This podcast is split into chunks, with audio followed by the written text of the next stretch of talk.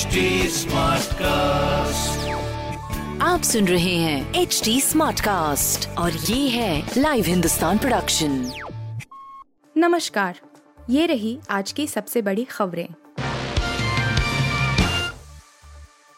अब अजमेर की ख्वाजा गरीब नवाज़ दरगाह के हिंदू मंदिर होने का दावा पुरातत्व सर्वेक्षण की मांग।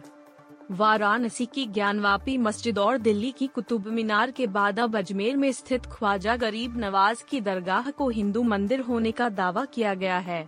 दिल्ली की महाराणा प्रताप सेना की ओर से राष्ट्रपति, राजस्थान के मुख्यमंत्री समेत कई मंत्रियों को पत्र लिखकर पुरातत्व विभाग से सर्वे करवाने की मांग की गई है। महाराणा प्रताप सेना के राष्ट्रीय अध्यक्ष राजवर्धन सिंह परमार ने दावा किया है कि अजमेर स्थित ख्वाजा गरीब नवाज़ की दरगाह पहले हिंदू मंदिर था। उन्होंने पत्र में मांग करते हुए लिखा है कि पुरातत्व विभाग से अगर दरगाह का सर्वेक्षण कराया जाए, उन्होंने कहा कि वहाँ हिंदू मंदिर होने के पुख्ता सबूत मिल जाएँगे।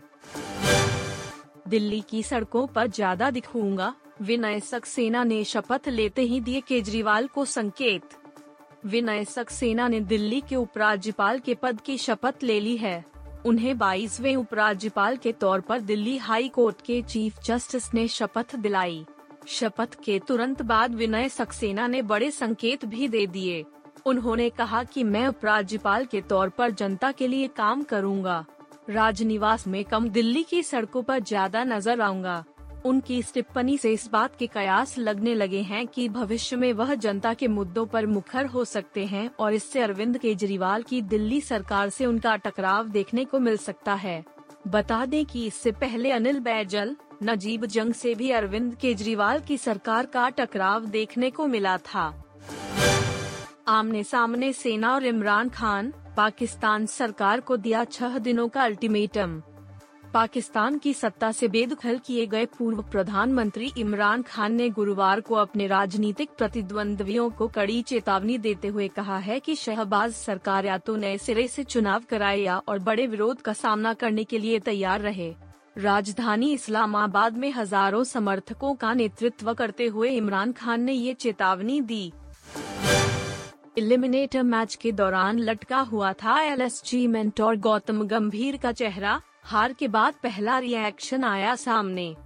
लखनऊ सुपर जायंट्स के मेंटोर गौतम गंभीर ने इंडियन प्रीमियर लीग 2022 में अपने टीम के सफ़र को लेकर एक खास मैसेज सोशल मीडिया पर शेयर किया है। एलिमिनेटर मैच में लखनऊ सुपर जायंट्स को रॉयल चैलेंजर्स बेंगलोर के खिलाफ 14 रनों से हार का सामना करना पड़ा। इस मैच में लखनऊ सुपर जायंट्स की हार का सबसे बड़ा कारण उनकी खराब फील्डिंग रही। रजत पाटीदार और दिनेश कार्तिक को जीवन दान देना टीम को बहुत भारी पड़ा और इन दोनों ने आखिरी के ओवरों में तेज़ी से रन बनाकर आरसीबी का स्कोर 200 रनों के पार पहुँचाया। पूरे मैच के दौरान गौतम गंभीर के चेहरे पर मायूसी साफ़ नज़र आ रही थी। गौतम गंभीर ने कहा, हमारा भाग्य हमारे साथ नहीं था, लेकिन हमारी नई टीम के लिए यह टूर्नामेंट शानदार रहा। हम मज़बूत होकर वापस लौटेंगे। Hrithik Roshan last post with beard Hrithik Roshan ने दाढ़ी में शेयर की आखिरी तस्वीर. बॉलीवुड के ग्रीक गॉड कहलाने वाले अभिनेता ऋतिक रोशन अक्सर खबरों में रहते हैं.